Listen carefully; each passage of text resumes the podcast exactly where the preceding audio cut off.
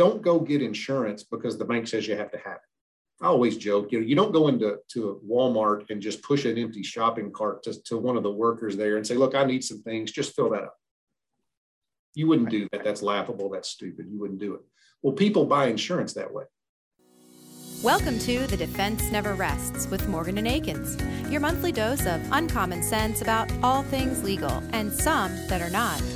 Hi, everyone. Welcome to The Defense Never Rests. I am your host, Megan Henry, and today I'm joined by Porter Nelms, who is the VP of Claims at Premier Group Insurance. Um, and, you know, I asked Porter to come on because he actually reached out to me because uh, he'd been tuning into the podcast. And, um, and, you know, I just love hearing from, you know, fans and people who tune in. And I got him on the phone and I said, hey, why don't you come on? So I'm so happy he decided to join us. And with that said, I'm going to bring him in. Good afternoon, Porter. Thank you so much for joining me today on the Defense Never Rests. Um, for our listeners, you've been a, you've been a devoted fan for a while now, so I'm so excited to have you on. Well, I appreciate you having me. I, yes, I enjoy listening to them. I love seeing the, the postings on LinkedIn that the, the the new podcasts are up. So yes, I really enjoyed uh, listening and laughing along.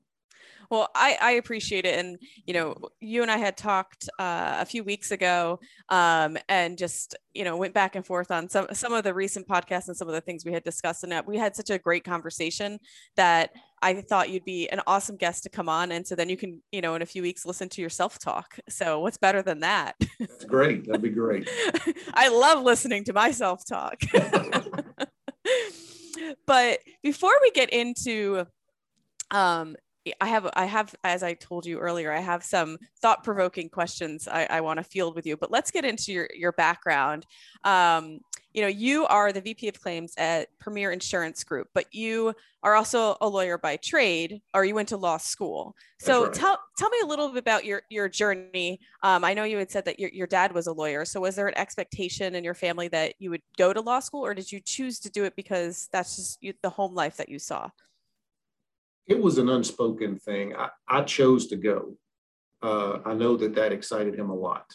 Um, I, I, was able to work some in his office during my years in school, and, and it didn't take me too terribly long to realize I'd rather have him be my dad than my boss. Uh, some people can make it work, but in a very small law practice, it just wasn't going to be.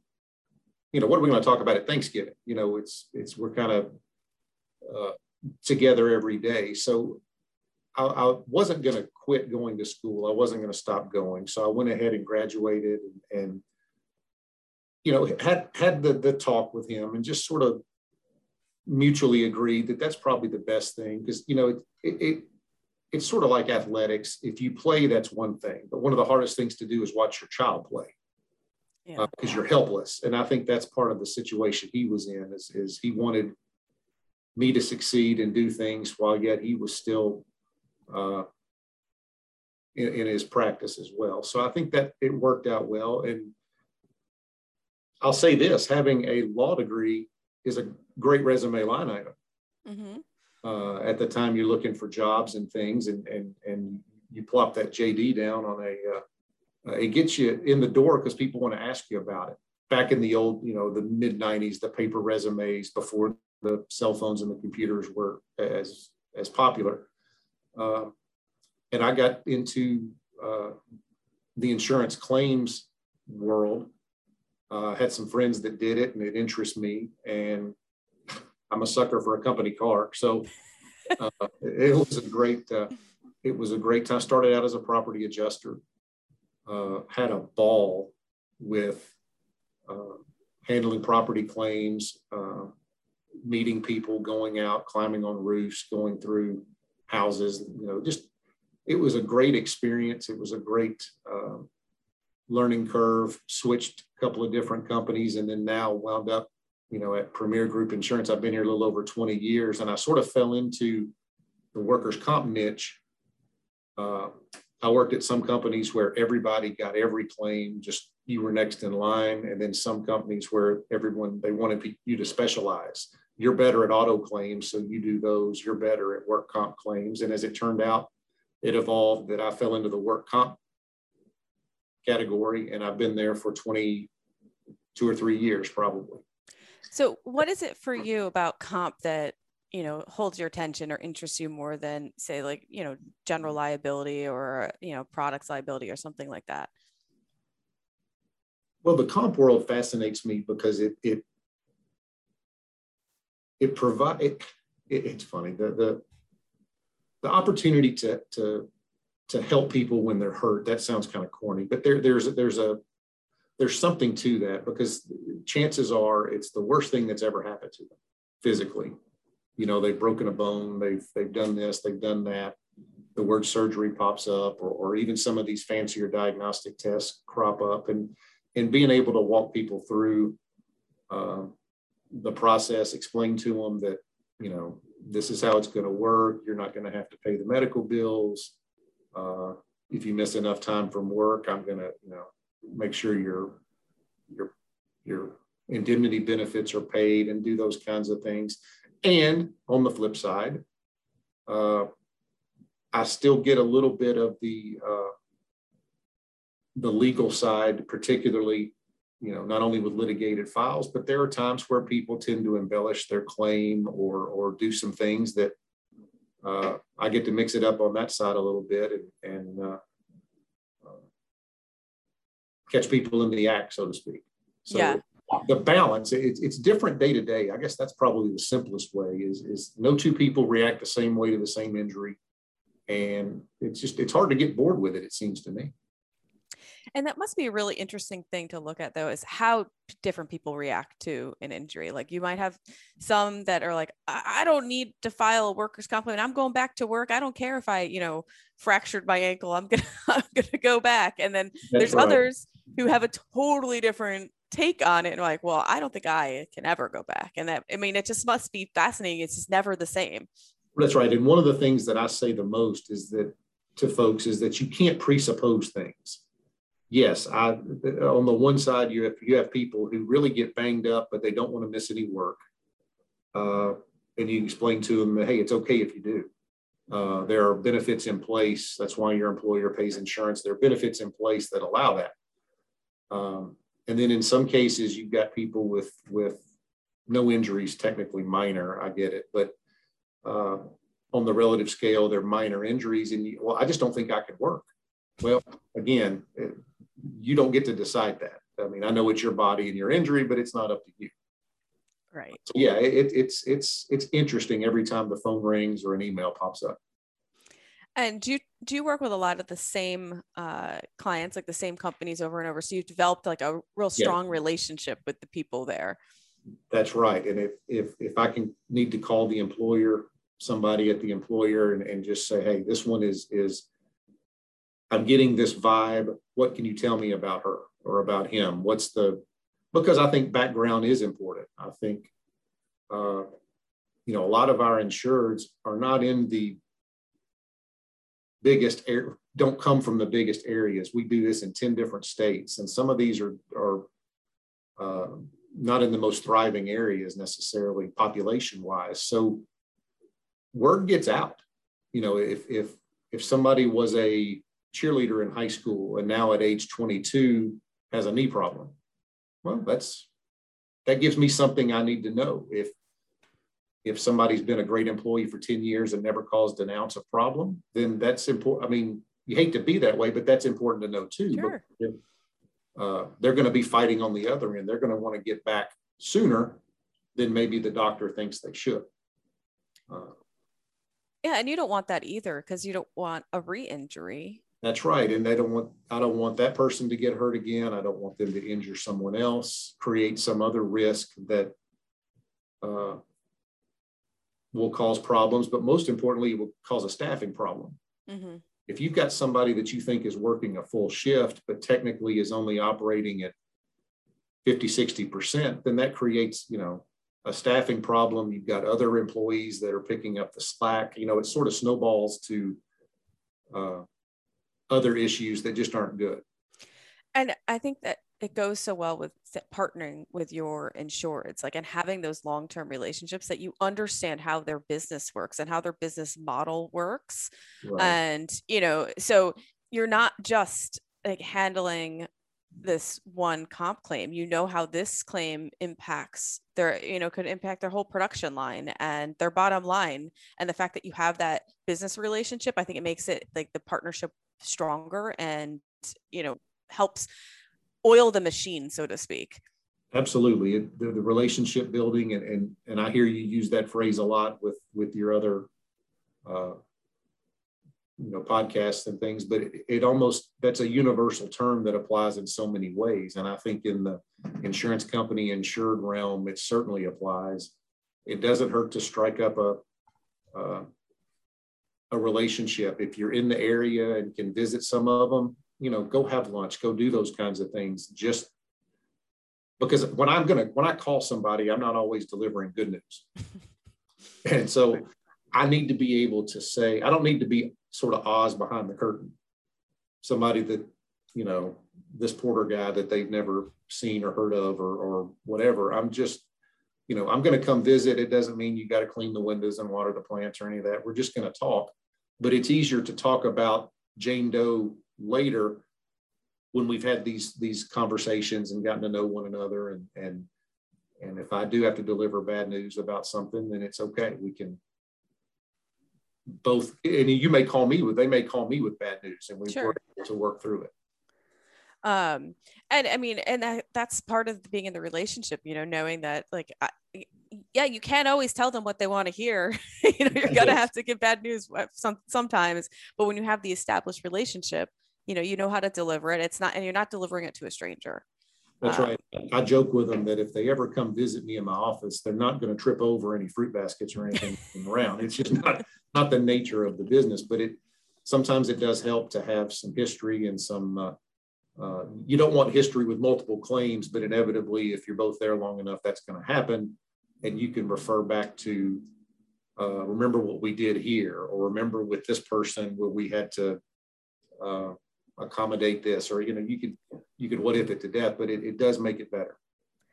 Um, so you know you, have been you've been at uh, Premier for 20 years, so you've I mean you've seen this industry evolve. Um, you know, in your eyes, like has that sort of the personal relationship part of it has that kind of stayed consistent during your time, or has it evolved in in some way? The personal relationship part has remained and, and it is a, a vital part. Uh, the methods of the relationships have changed, obviously. Uh, I was thinking back before I started here, but at other companies, and we're getting into closer to the late 90s, and that's before cell phones and things. I remember, you know, having to get a prepaid calling card, and, and, and as I traveled around, I'd have to pull off and get find a payphone to call back to the claims office. Hey, did I get any new claims today? And if so, jot all the information down because then I had to call these people to schedule an appointment to go meet with them to see about their loss. So, uh, you know, back then we relied on on uh, you know the, the insurance agents. They were a big deal. They were the intermediary. Now everything is evolved into so much electronic that with email and in certain cases text messaging. Uh, you know you've maintained the relationships but frankly you're never you're never unavailable unless you just completely turn it off you're you can answer a, a, a text or an email on the weekend or at night and uh, hopefully calm something down. Yeah.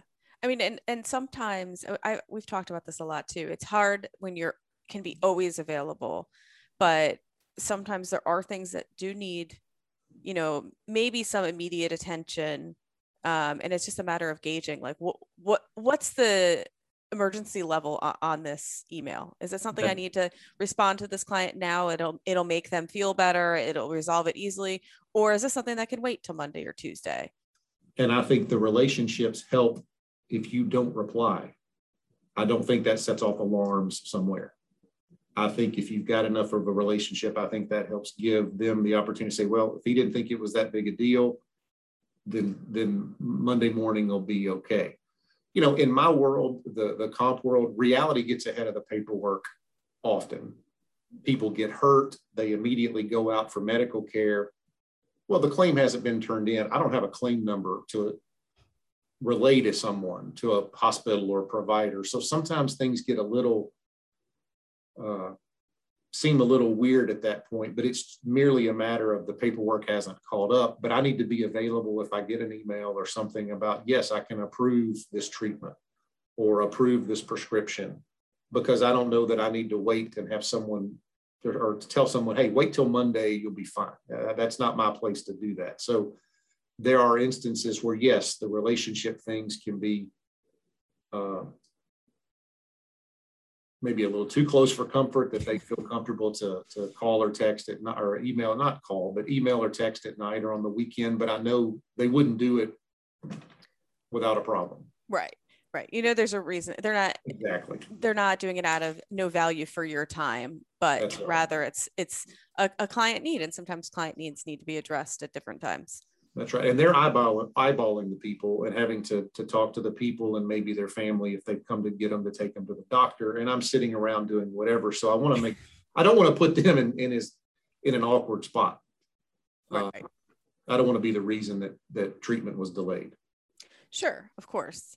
Yeah. And you also recognize that, again, like you said, there's someone on the other side there yes. that is in a situation that their time really matters at that that point like they might be you know sitting at the hospital or, or waiting for something that you know their their need is different than than yours so you might need to step in just to address it for that moment. Well, and additionally the more we do this with the employers the more comfortable they are approving something doing something on a very limited basis that just is is we've done it a hundred times in a row. I know what he's going to say when i call him. Yes uh, you know let's let's get the treatment started.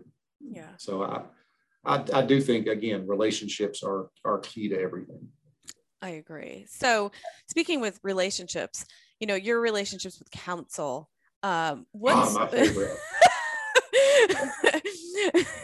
I mean, throughout your your experience, there has to be things that you really appreciate um, with your outside counsel, but there has to be other things that you equally do not appreciate or or drive you bananas so to say. Yes, yes.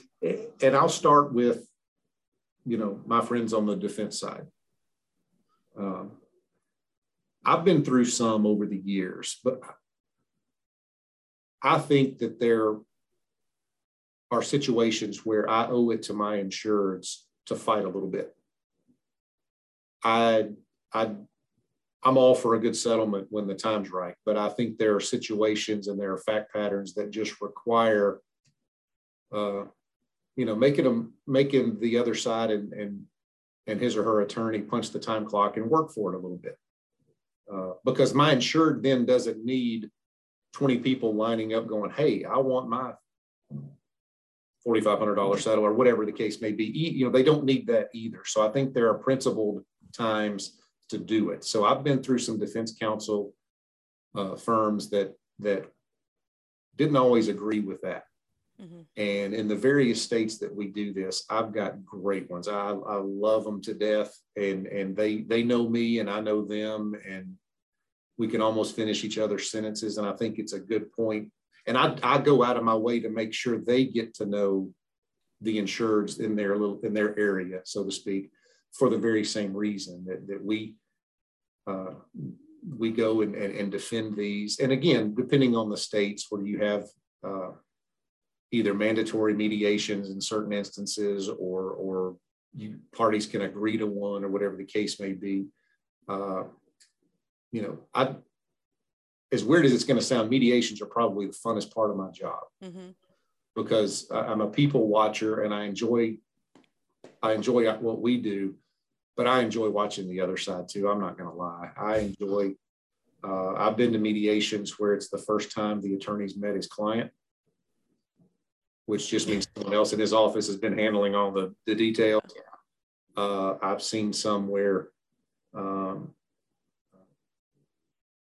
you know, there's always a lot of showboating and grandstanding that you have to get through. And in some of your previous podcasts, you know, the the "We the People" meeting at the beginning uh, where you, you sit around in one room before you break off. These are the live ones. You know, you sit around in a room and break off. Those are those are tough. I've been kicked under the table a time or two, so not to say anything. Uh, uh, but you know,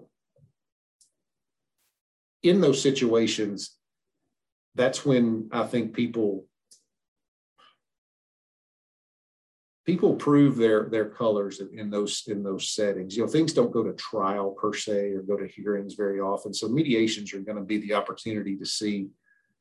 Uh, and again, part of my job, I think, is I want that plaintiff attorney to think twice before he or she accepts another case.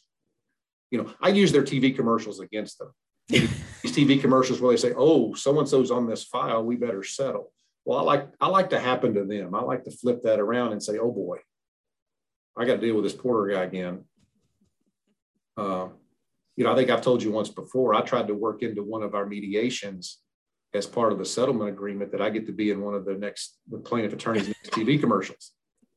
Uh, How'd that work? Deal breaker, but I just couldn't put it up. So that yes, there are times. Uh, uh, and, and I come up with little sayings for things, and and you know they um, this is getting off your point just a little, but the, the mediations, again, I, I, as you can tell, I feel so strongly about them that um, uh, you know, you get somebody in there, uh, a claimant in there that has a, a, shoulder problem, let's say, and the doctor did not treat that shoulder, did not uh, treated the shoulder, but did not give the the proper impairment rating or those things. So now all of a sudden it's gone from the shoulder to the neck or from the shoulder to the elbow, and they just keep complaining because they we didn't get a good enough rating the first time. So let's go back. And I sort of call that a nesting doll uh, uh, offensive because they're just sort of stacking one inside the other, and eventually something's going to, you know, some doctor somewhere. You know, the old thread. Well, if we don't settle today, we're going to go back and we're going to get this treated and that treated, and okay, knock yourself out. I mean, I, I just I enjoy the process. I enjoy the the the uh, the opportunity. Obviously, the great stories would be way too personal as far as naming names and and uh, and specific claims, but uh, I highly recommend people mediate. One rule is never settle a mediation before lunch. Always wait till the lunch menus come out. Just you know, depending on where you are, you may get to try a place you would never go otherwise. The mediator usually likes to treat and show off some local uh, deli or some local restaurant. So, first mediation rule for any new adjuster don't settle before lunch.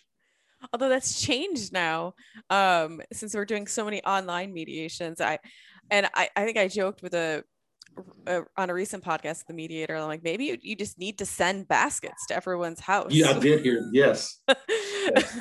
The welcome wagons, you know, missed you while you, you know, sorry you couldn't make it, but here's a local flavor of you know, sort of like jelly of the month or something.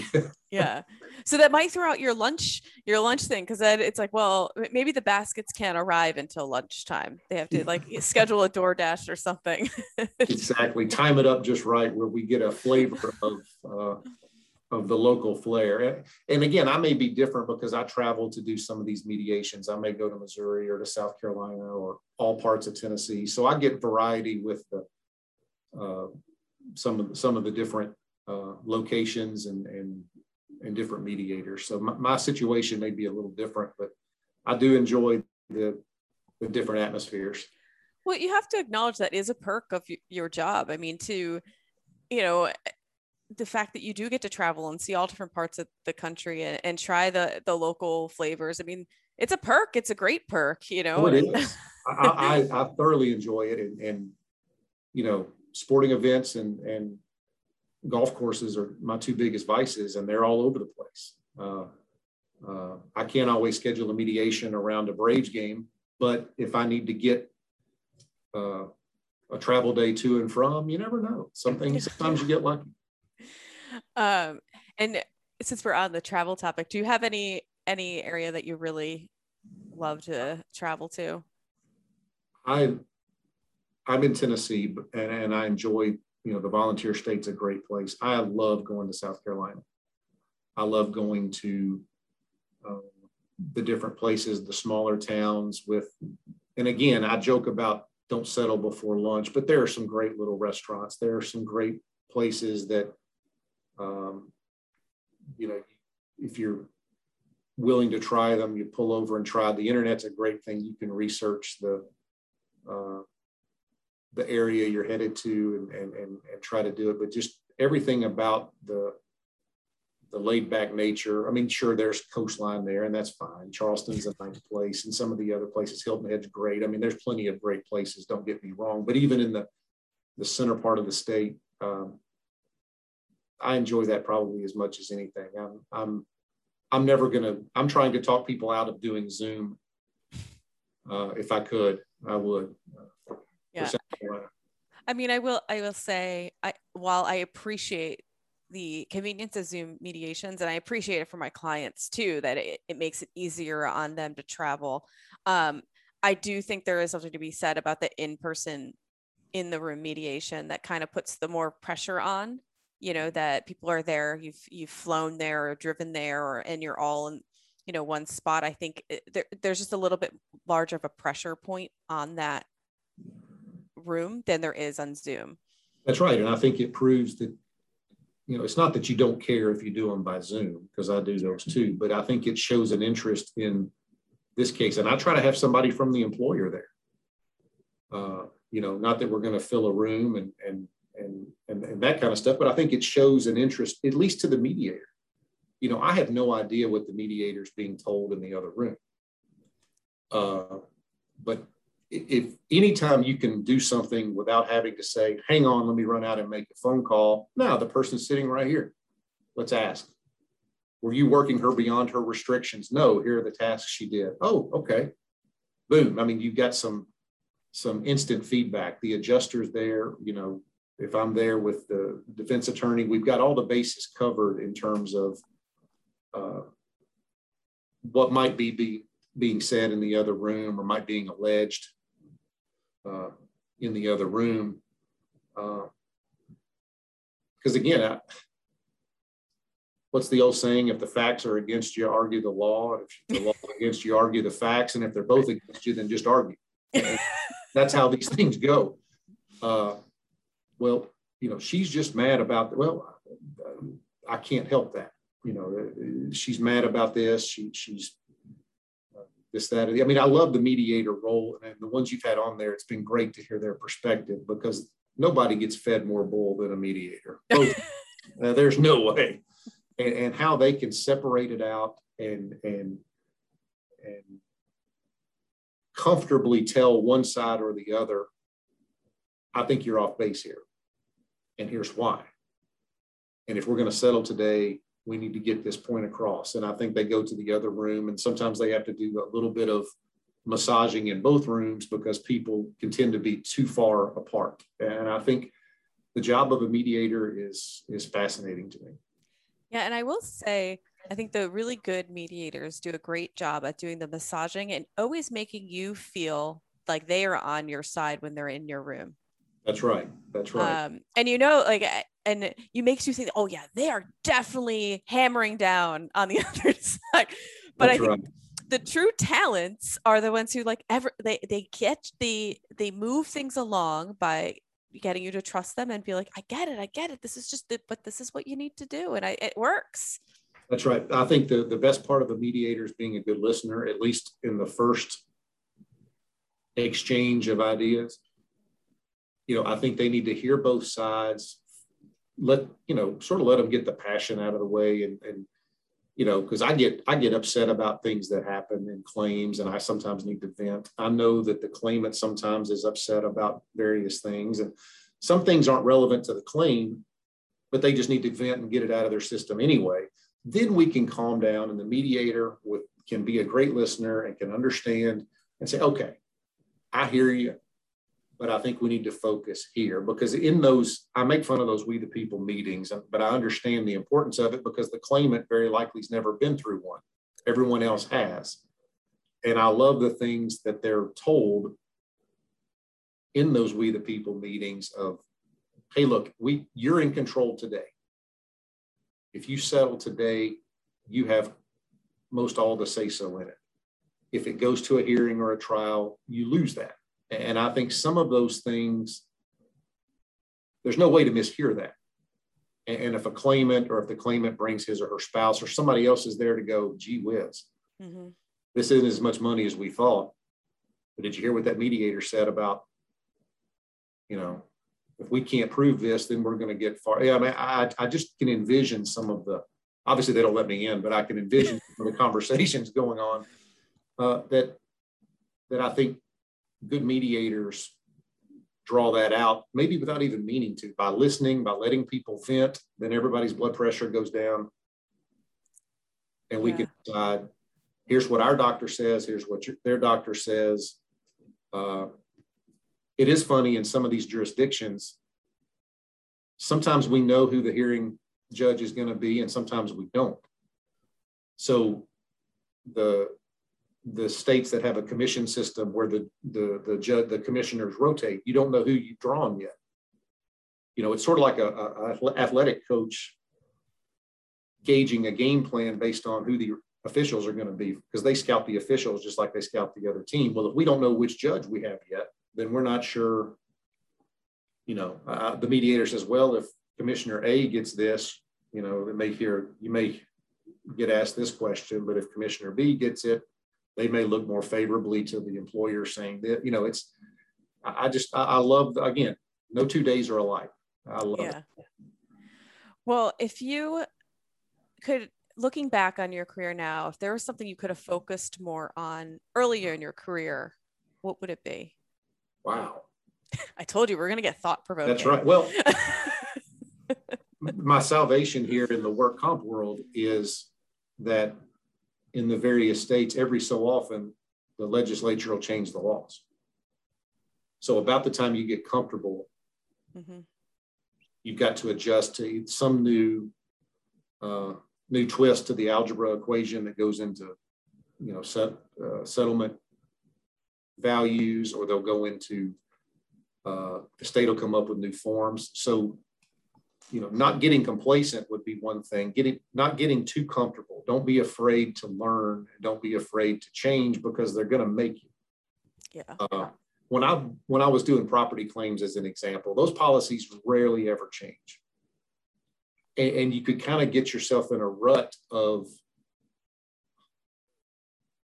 This is going to make you sound like a real winner, but you almost memorize the policy. You can almost go right to the section that explains we'll pay to get the tree off your roof, but we don't pay to get the tree out of your yard. You can kind of go to those mm-hmm. things that people won't quite understand at, at that moment, but you can at least comfortably say, because if they ask you, you can flip right to it. Well, in comp, you got to be careful because it's, it's, there's going to be some nuanced changes. Certainly if, if, you know, a different political party takes over a state house or a new governor, I mean, they're, they're going to be some legislative tweaks. So I would say don't get complacent would be my uh, single biggest thing in the comp world. Yeah, and I think that's true like across the board too. I mean, it, it's similar for GL. You can't just, you know, uh, believe that you know everything because you've done it before. Um, and I, I, mean, I talk about this a lot, and I think I talked about it the podcast the other week with Ted. Is that as lawyers, you just don't assume that you know the law. You still have to read it. That's right. you can't commit every. look up the things that you think you already know yeah. Just double check the rules. They're they're put out for you. They're they're easy to do. Uh, you doubt it's changed but you don't want to be right know, making a grave error with something relatively procedurally simple. Yeah. And i mean and it's and it, i also feel as though a lot of times you can look at something one way at one point in your career and evaluate it one way. The say, say even a case and then look sure. at it few years later and be like, wait a minute. Or, or and they, maybe it's a, a process of being more experienced and seeing more and, you know, figuring out how to pick apart things a little more closely than looking at the grand picture. But I, I just feel like always giving things a second look, you can, um, you know, tease more out of it.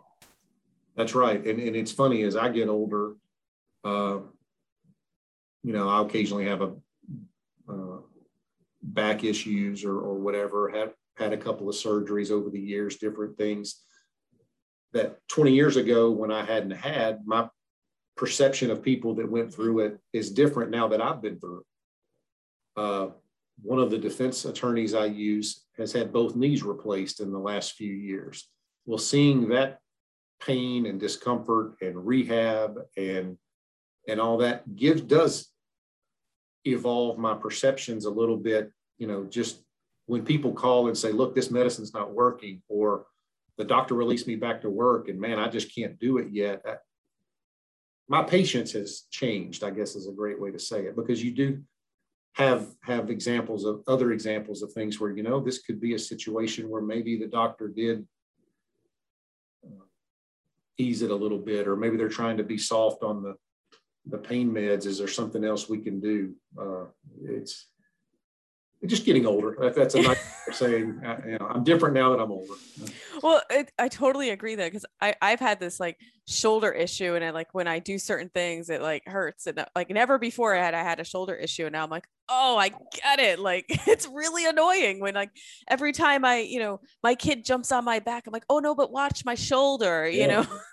well, and, and, those phone calls, I do understand now the the the frustration of you know I used to be able to do this or that, and now I can't.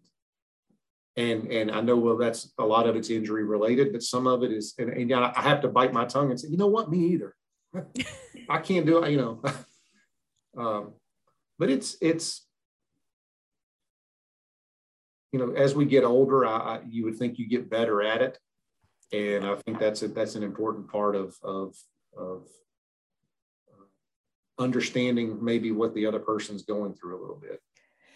Yeah i think you know coming in like i just think ref- when i reflect back on it like my own career projection you know coming in very green and going to you know a deposition that you have like this very detailed outline and you you ask every every single question as you go.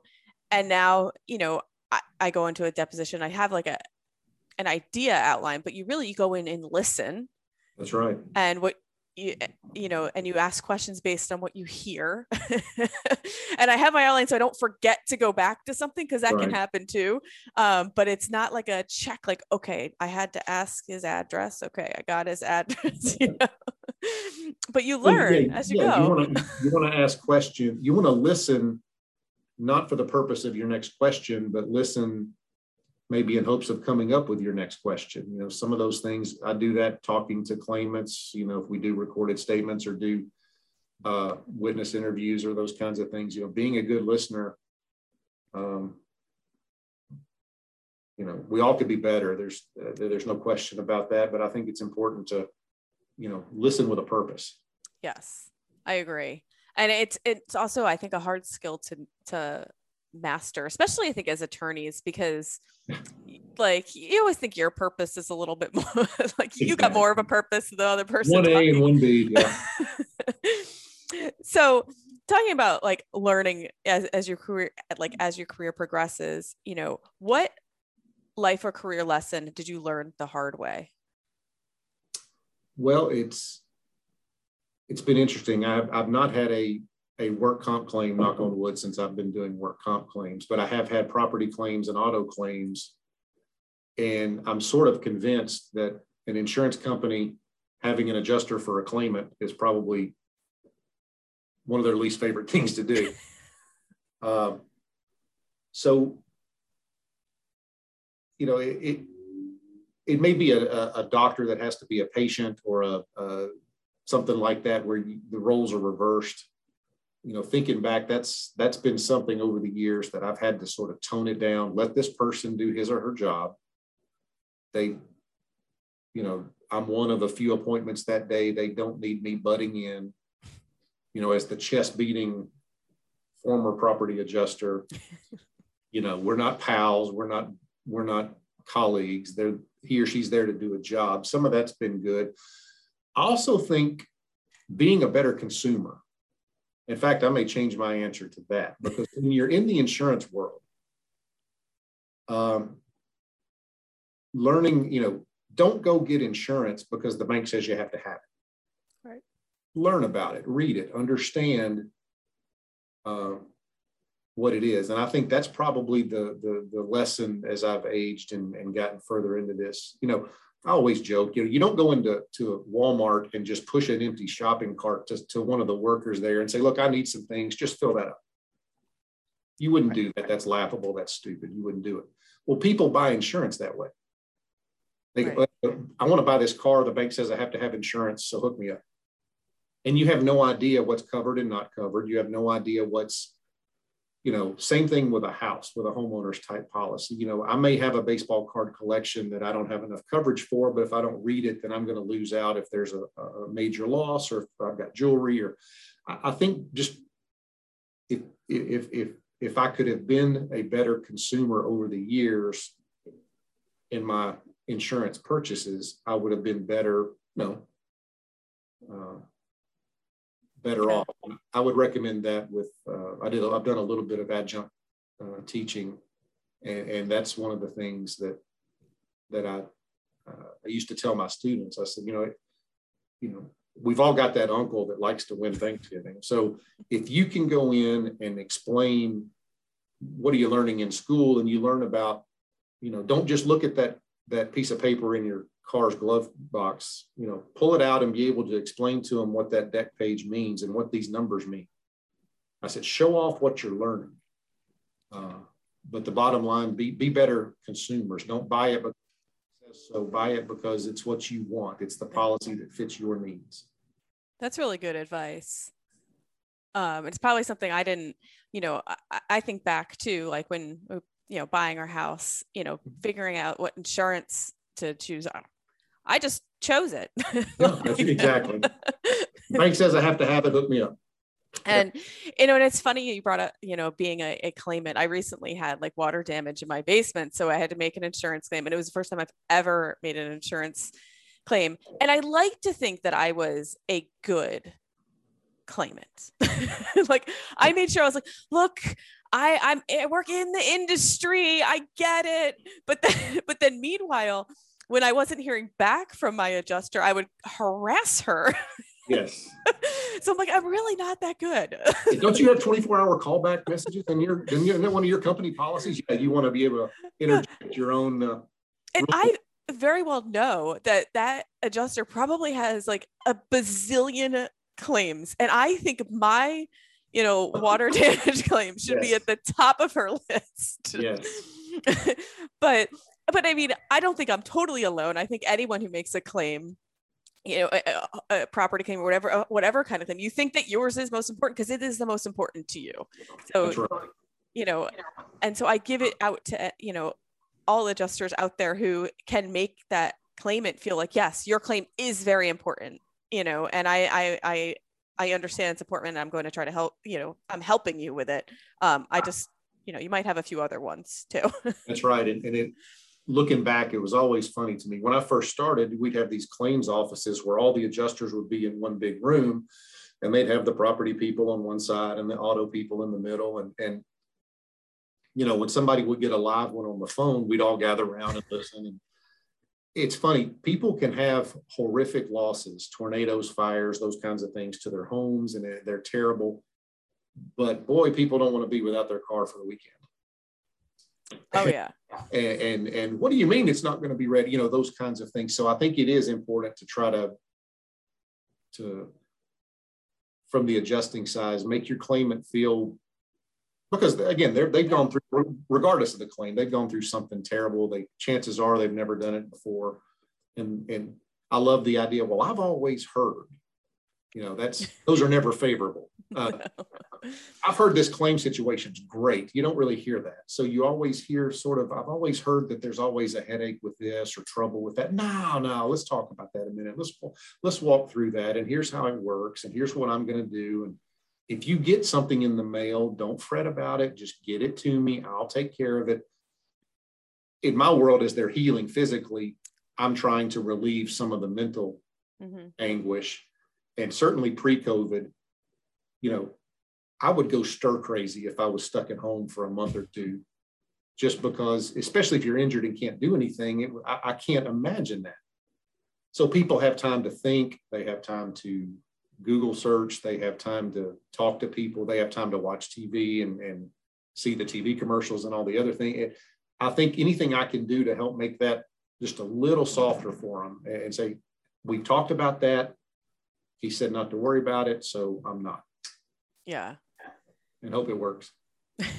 and you know, it's funny. I like that you mentioned COVID because I do think, you know, us all being forced to stay home, you know, kind of especially for like someone someone like you or I who are used to, you know, having cases of people with injuries who have been, you know, p- stuck in their home. It kind of makes you sympathize with with their exactly. situation a little bit more and and you know be a little bit more understanding because we were all there you know and yeah. and experienced it. Um so it just it just puts a lot of it in, into perspective. Like i remember you know sometimes thinking like oh what do they have to complain about? Like they you know they just have to sit in their you know, on their couch and watch TV all day, or they, they don't have, you know, they have no, they don't need it to go anywhere. And then, you know, not that long ago, we couldn't go anywhere and everyone was, you know, a little making, bit of that went a long way, didn't it? Yeah. Everyone's making sourdough starters and, you know, making bread and going crazy. Yeah. Well, taking advantage of all the, uh, the, the delivery places and the uh, getting your groceries brought out to your car. I mean, yeah, all of the the the conveniences we may not have tried before. So I, yes, I think it's important to, to, again, it's like we talked about it, just being able to somewhat understand, you know, I mentioned having some of the same health problems and now I have a better understanding, but yes, through the COVID thing, it's been important to understand everybody's going stir crazy. And then on top of that, in my world, we were doing virtual medical appointments. Yeah. A lot of cases. And, and I you know, I need people seen by a doctor. And if Zoom is the best way, then so be it. I don't know how you can get a great physical exam via Zoom. I mean, they can see how high you can raise your, your arm or they can see whatever, but it, it was a game changer in so many ways. And even in the little corner of the work comp world, COVID's been a great, a great change.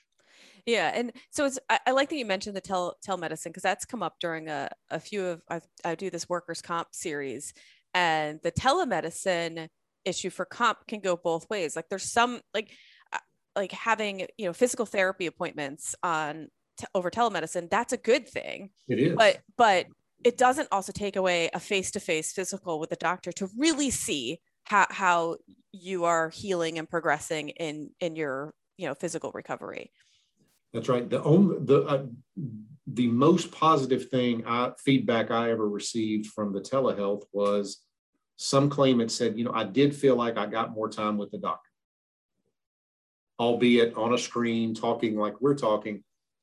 It's better than seeing the doctor run in the room, check you out, run back out.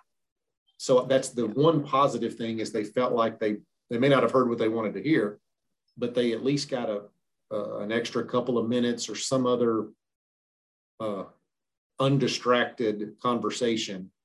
Uh, but yeah, I think the physical therapy things are great because the therapist can see what you're doing or not doing or capable of doing and can offer home exercises and, and, and let me try, let me, let me see you try this move or that move. It, the big thing was trying to get a doctor to release somebody that he or she can't yeah. readily examine. Um, telehealth is great to hear the complaints, but to see uh, you know, you can't raise your arm. Okay, why? Or you can't bend your knee. Let, us take a look. Am I hearing anything? Do I feel anything? Do I? Those were tough, but it's the best we had at the time. Yeah, and I, I do think it. I and I talk about this a lot. I mean, there's some positives of COVID that I think you know are are really good. I mean, I I, I wouldn't want to see those in person doctor visits go away, but you know just like the physical therapy to have that one-on-one and and to feel that you you're a little more heard by your doctor that's a, a definite positive so i mean i think we've all realized that there there are definite benefits that we we didn't realize we needed to embrace and then some things that we direly miss and can't wait to have back you know? yeah well I, I did one checkup last year telehealth and the one positive i got from that is i could make up my own weight Uh, like yeah, the, those all the the baked goods I made didn't do anything for me. well, then I just went to one recently, my six month, and he's like, "Boy, what happened?" And I, you know, you could either say, "Okay, well, I wasn't necess- I was estimating back last December," or you know, I've been eating more. You're busted either way, but for a few months, the doctor feels like things are going, you're trending in the right direction. Yeah. uh, weight's down seven or eight pounds. Well, I'm really working hard. Uh, had all this time at home to exercise. Oops. Yeah. well, that is there's one I I see this joke all the time. It's like the people who say, "Oh, I just need." You know, I just need you know a few days off with nothing to do, and I'll get all these things done. And like they say this in January 2020, and like April 2020, nope, that wasn't the problem. yeah. I understand. Yeah, well, it's yeah. Well, they go. I'll get to it later. Um, that's, the, that's the greatest, uh, the greatest line. Um, so, you know, if you if you could give advice to you know someone in law school today, um, or even just graduating like college, um, you know, what sort of advice would you give them as to like pa- paving a career path for them, or or choosing uh, the right step to take?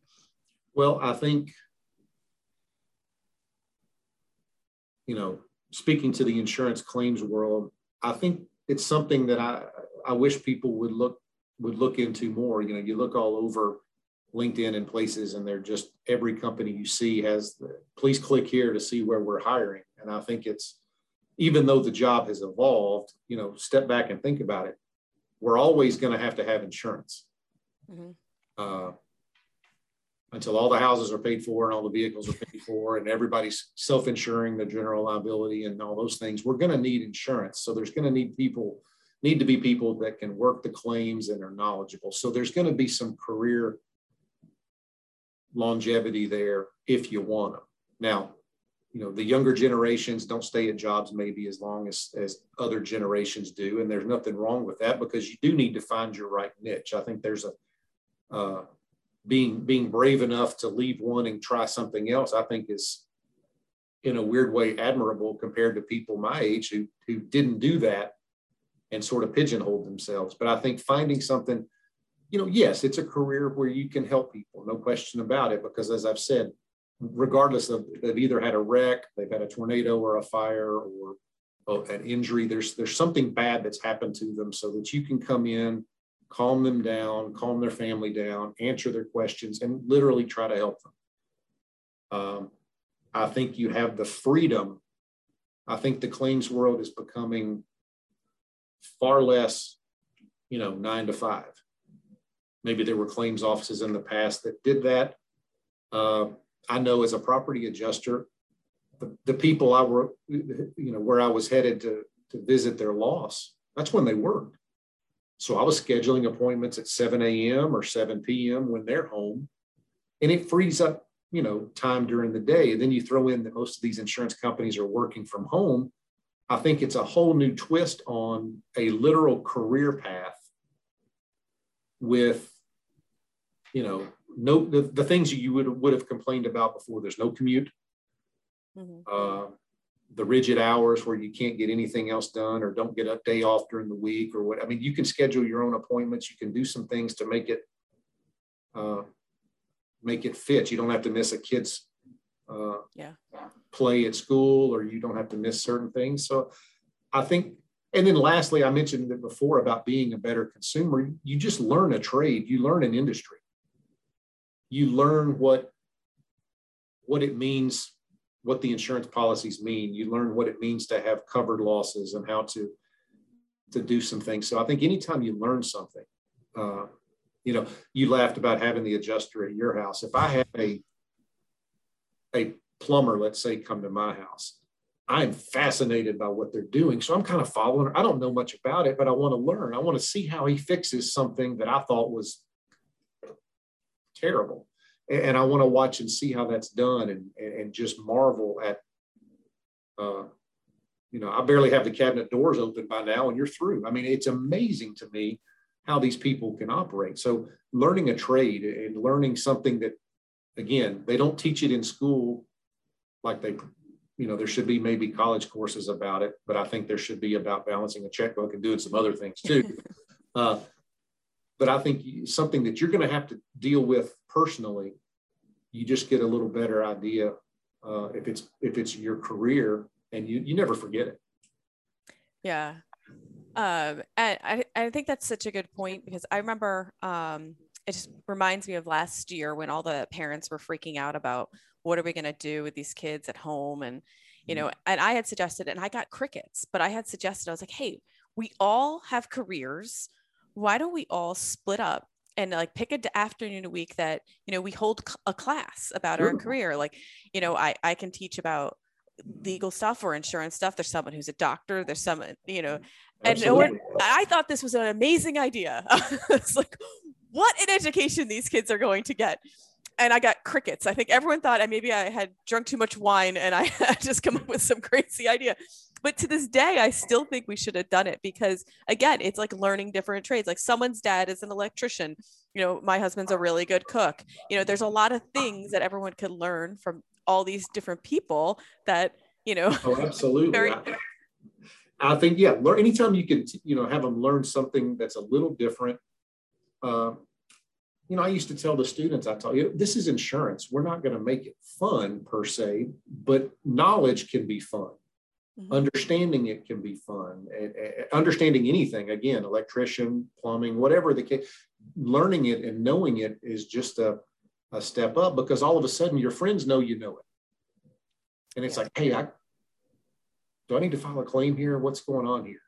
Just like you get questions all the time with you know the free legal advice that people ask you for and doctors get it with medical advice and so on it's it's uh i, I just think it's it's really cool to know something it's yeah. really cool to have a a good working grasp of an industry uh, no matter what it is and as far as the you mentioned asking about a law school student um, again i don't think it's it's different now trying to get a job but it's not i mean having the the the law degree is never going to hurt you if you decide not to practice or if you decide to try something else. Um, again, it, it's quite a, a, door opener. People want to talk to you just to at least find out about it. Yeah.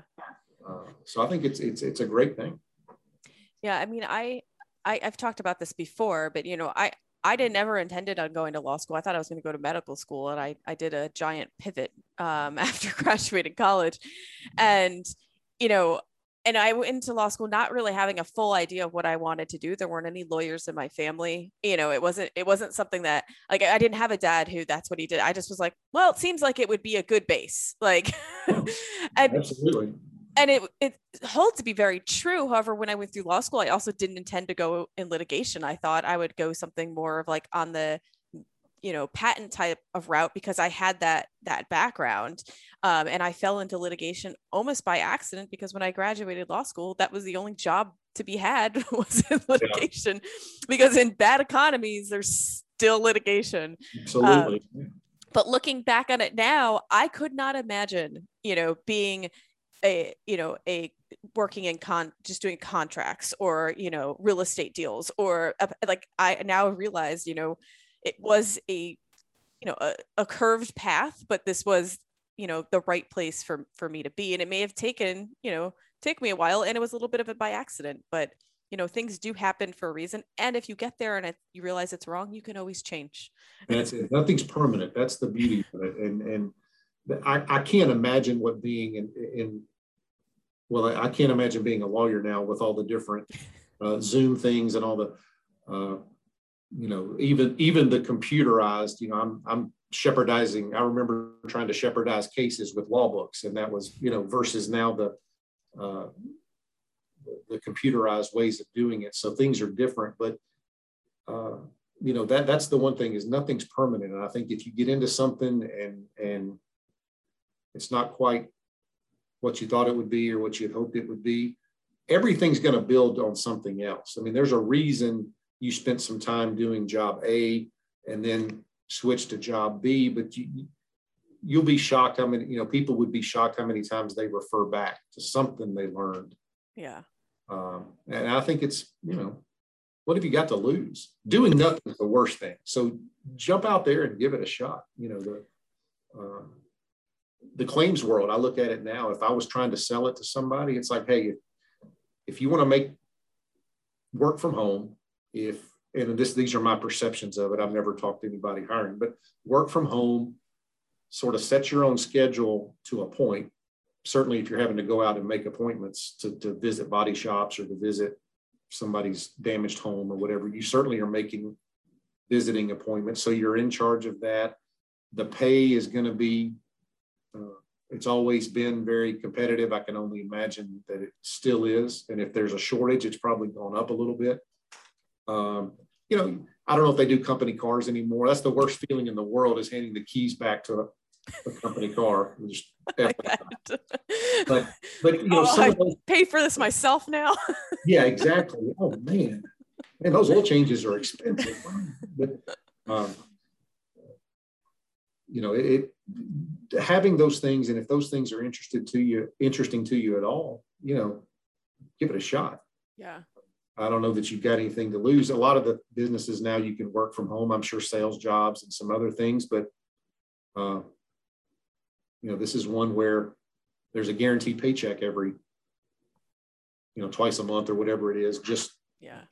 Uh, and and great growth potential. I think that that's that's something that um, I, I mean I've had so many guests talk about guests in claims. The the growth potential in claims is huge you know there's yes and, and you know the supervisors are working from home. The you know maybe if maybe if you don't like some of the day-to-day interaction it gets on your nerves or you know you taking too many recorded statements or you just kind of get tired of some of the you know because let's face it there are some that are going to try to bluff you. There's some that are going to try to embellish and do some things and that can that can get on your nerves pretty quickly.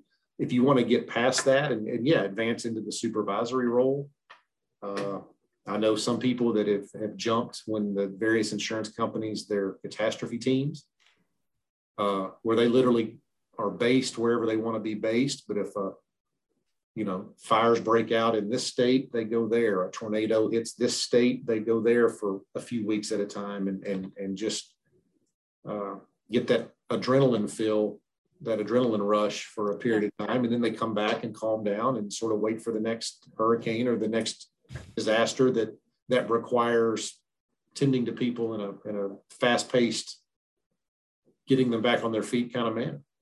Yeah, there really is something for for everybody. Um, you know, because cat, cat, catastrophic duty might not be it might not be someone's cup of tea, but it certainly is someone else's. You know, other people might That's not right. like that, but there's so many options out there, and there's so many insurance companies. Yes, that and opportunities are endless. and, and, and there's you know there's extra pay for that kind of stuff for the days you're gone. I mean it, it's certainly uh, maybe more conducive for single people than married people but hey you you build up you know you're so busy you can't spend it. Yeah. so all of a sudden you look up after a six week stint somewhere because a tornado hit and you're like wow this is all right. Uh, you know so it, it's it's a good career i think. And again you you learn it you you don't be afraid to be good at something.